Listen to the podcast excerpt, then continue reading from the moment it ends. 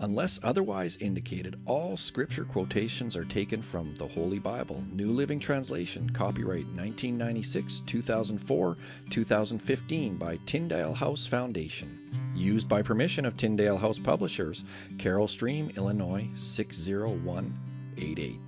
All rights reserved.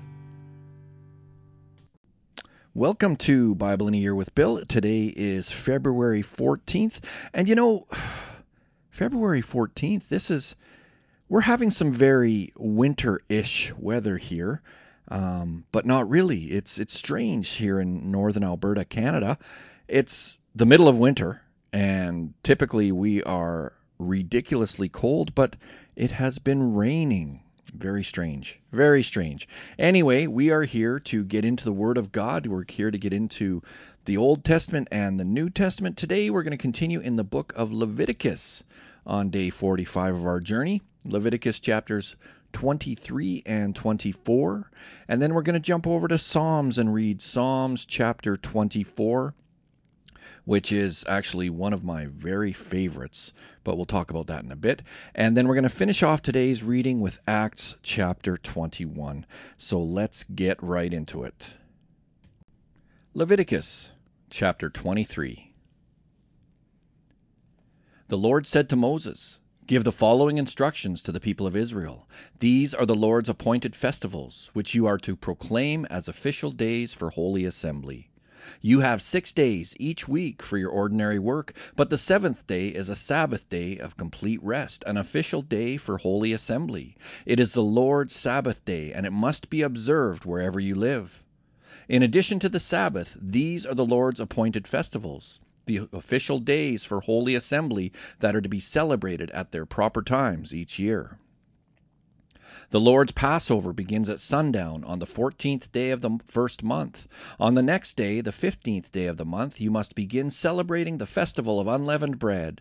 This festival to the Lord continues for seven days, and during that time the bread you eat must be made without yeast.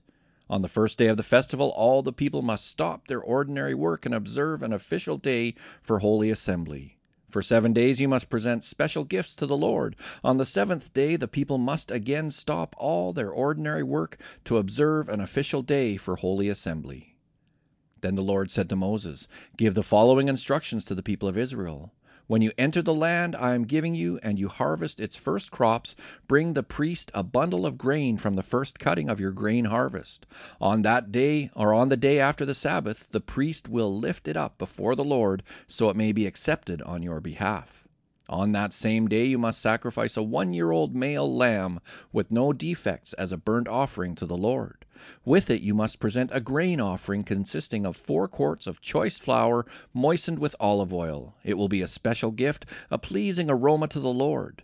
You must also offer one quart of wine as a liquid offering. Do not eat any bread or roasted grain or fresh kernels on that day until you bring this offering to your God. This is a permanent law for you, and it must be observed from generation to generation wherever you live. From the day after the Sabbath, the day you bring the bundle of grain to be lifted up as a special offering, count off seven full weeks. Keep counting until the day after the seventh Sabbath, fifty days later. Then present an offering of new grain to the Lord. From wherever you live, bring two loaves of bread to be lifted up before the Lord as a special offering. Make these loaves from four quarts of choice flour and bake them with yeast. They will be an offering to the Lord from the first of your crops.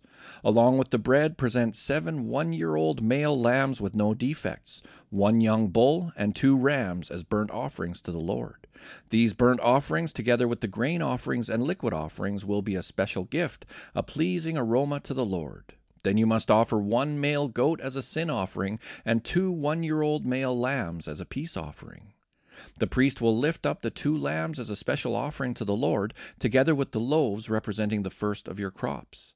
These offerings, which are holy to the Lord, belong to the priests. That same day will be proclaimed an official day for holy assembly, a day on which you do no ordinary work. This is a permanent law for you, and it must be observed from generation to generation wherever you live.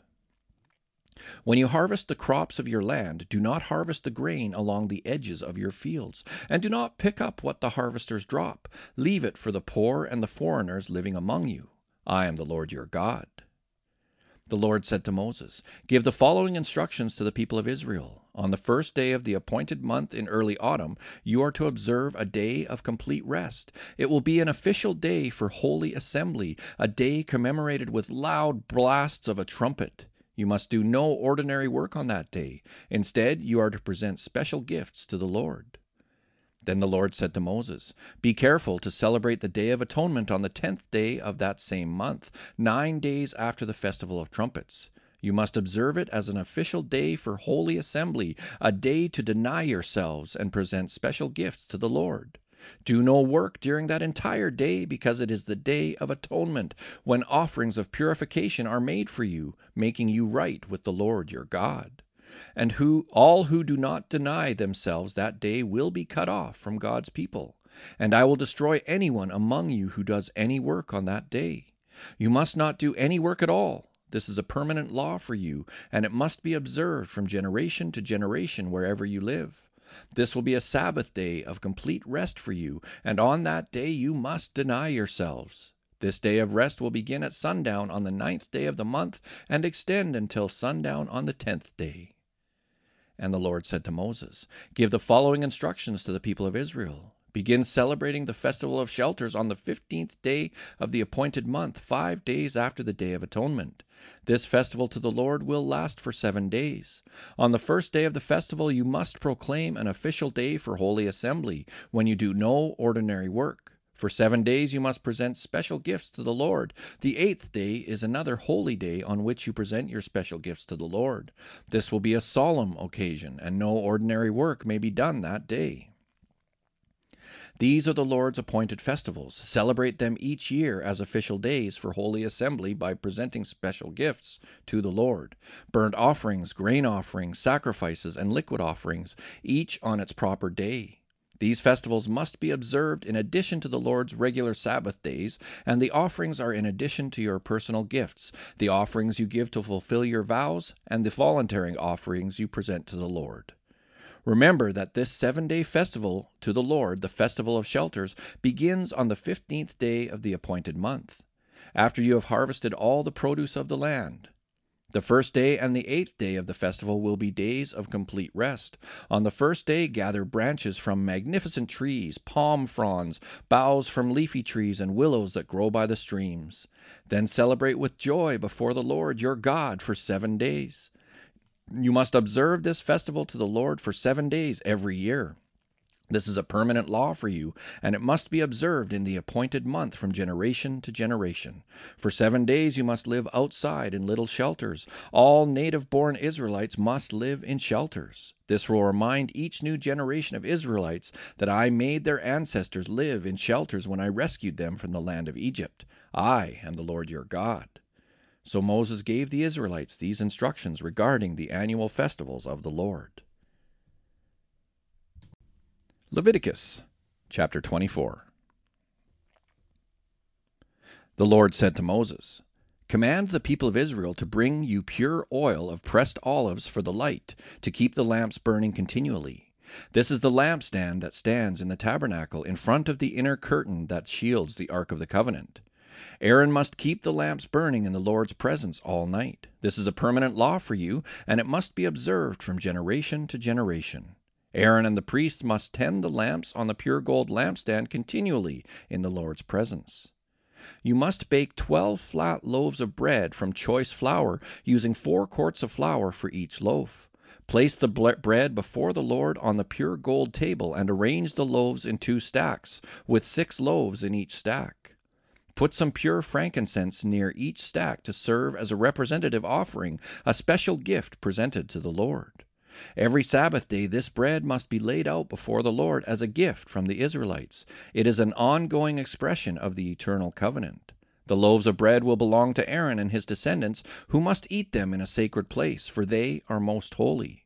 It is the permanent right of the priests to claim this portion of the special gifts presented to the Lord. One day, a man who had an Israelite mother and an Egyptian father came out of his tent and got into a fight with one of the Israelite men. During the fight, this son of an Israelite woman blasphemed the name of the Lord with a curse. So the man was brought to Moses for judgment. His mother was Shelomith, the daughter of Dibri of the tribe of Dan. They kept the man in custody until the Lord's will in the matter should become clear to them. Then the Lord said to Moses, Take the blasphemer outside the camp, and tell all those who heard the curse to lay their hands on his head. Then let the entire community stone him to death. Say to the people of Israel, Those who curse their God will be punished for their sin. Anyone who blasphemes the name of the Lord must be stoned to death by the whole community of Israel. Any native born Israelite or foreigner among you who blasphemes the name of the Lord must be put to death. Anyone who takes another person's life must be put to death. Anyone who kills another person's animal must pay for it in full, a live animal for the animal that was killed. Anyone who injures another person must be dealt with according to the injury inflicted a fracture for a fracture, an eye for an eye, a tooth for a tooth. Whatever anyone does to injure another person must be paid back in kind. Whoever kills an animal must pay for it in full, but whoever kills another person must be put to death. This same standard applies both to native born Israelites and to the foreigners living among you. I am the Lord your God. After Moses gave all these instructions to the Israelites, they took the blasphemer outside the camp and stoned him to death. The Israelites did just as the Lord had commanded Moses. Psalms chapter 24 this is a psalm of David. The earth is the Lord's, and everything in it. The world and all its people belong to him. For he laid the earth's foundations on the seas, and built it on the ocean depths. Who may climb the mountain of the Lord? Who may stand in his holy place? Only those whose hands and hearts are pure, who do not worship idols and never tell lies. They will receive the Lord's blessing and have a right relationship with God, their Savior. Such people may seek you and worship in your presence, O God of Jacob. Open up, ancient gates, open up, ancient doors, and let the King of glory enter. Who is the King of glory? The Lord strong and mighty, the Lord invincible in battle. Open up, ancient gates, open up, ancient doors, and let the King of glory enter. Who is the King of glory? The Lord of heaven's armies. He is the King of glory. Acts chapter 21. After saying farewell to the Ephesian elders, we sailed straight to the island of Kos. The next day we reached Rhodes and then went to Patara. There we boarded a ship sailing for Phoenicia. We sighted the island of Cyprus, passing it on our left, and landed at the harbor of Tyre in Syria, where the ship was to unload its cargo. We went ashore, found the local believers, and stayed with them a week.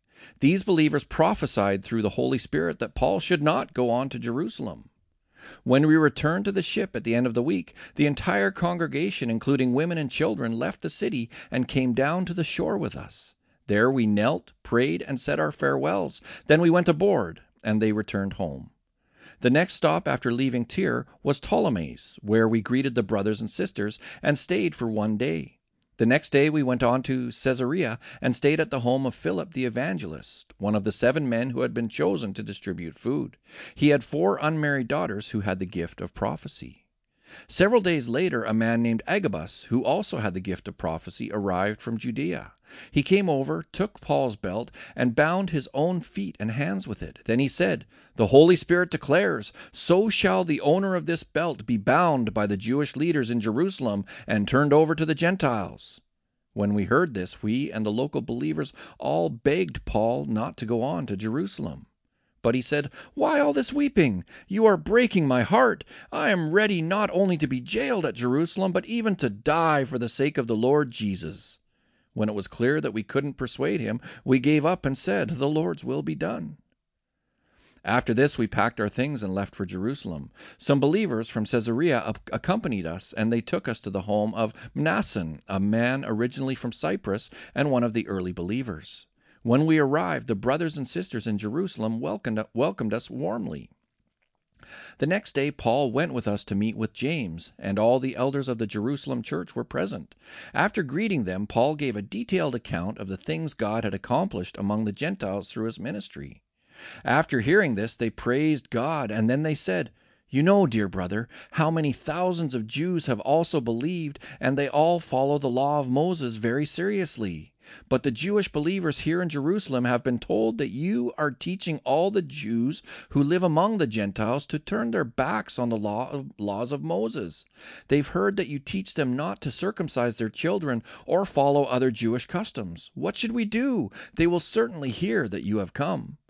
Here's what we want you to do. We have four men here who have completed their vow. Go with them to the temple and join them in the purification ceremony, paying for them to have their heads ritually shaved. Then everyone will know that the rumors are all false and that you yourself observe the Jewish laws. As for the Gentile believers, they should do what we already told them in a letter. They should abstain from eating food offered to idols, from consuming blood or the meat of strangled animals, and from sexual immorality. So Paul went to the temple the next day with the other men. They had already started the purification ritual, so he publicly announced the date when their vows would end and sacrifices would be offered for each of them. The seven days were almost ended when some Jews from the province of Asia saw Paul in the temple and roused a mob against him. They grabbed him, yelling, Men of Israel, help us! This is the man who preaches against our people everywhere and tells everybody to disobey the Jewish laws. He speaks against the temple and even defiles this holy place by bringing in Gentiles. For earlier that day they had seen him in the city with Trophimus, a Gentile from Ephesus, and they assumed Paul had taken him into the temple. The whole city was rocked by these accusations, and a great riot followed. Paul was grabbed and dragged out of the temple, and immediately the gates were closed behind him. As they were trying to kill him, word reached the commander of the Roman regiment that all Jerusalem was in an uproar. He immediately called out his soldiers and officers and ran down among the crowd. When the mob saw the commander and the troops coming, they stopped beating Paul. Then the commander arrested him and ordered him bound with two chains. He asked the crowd who he was and what he had done. Some shouted one thing and some another. Since he couldn't find out the truth in all the uproar and confusion, he ordered that Paul be taken to the fortress. As Paul reached the stairs, the mob grew so violent the soldiers had to lift him to their shoulders to protect him, and the crowd followed behind, shouting, Kill him! Kill him! As Paul was about to be taken inside, he said to the commander, May I have a word with you? Do you know Greek? the commander asked, surprised. Aren't you the Egyptian who led a rebellion some time ago and took 4,000 members of the assassins out into the desert? No, Paul replied. I am a Jew and a citizen of Tarsus in Cilicia, which is an important city. Please let me talk to these people. The commander agreed, so Paul stood on the stairs and motioned to the people to be quiet. Soon a deep silence enveloped the crowd, and he addressed them in their own language, Aramaic.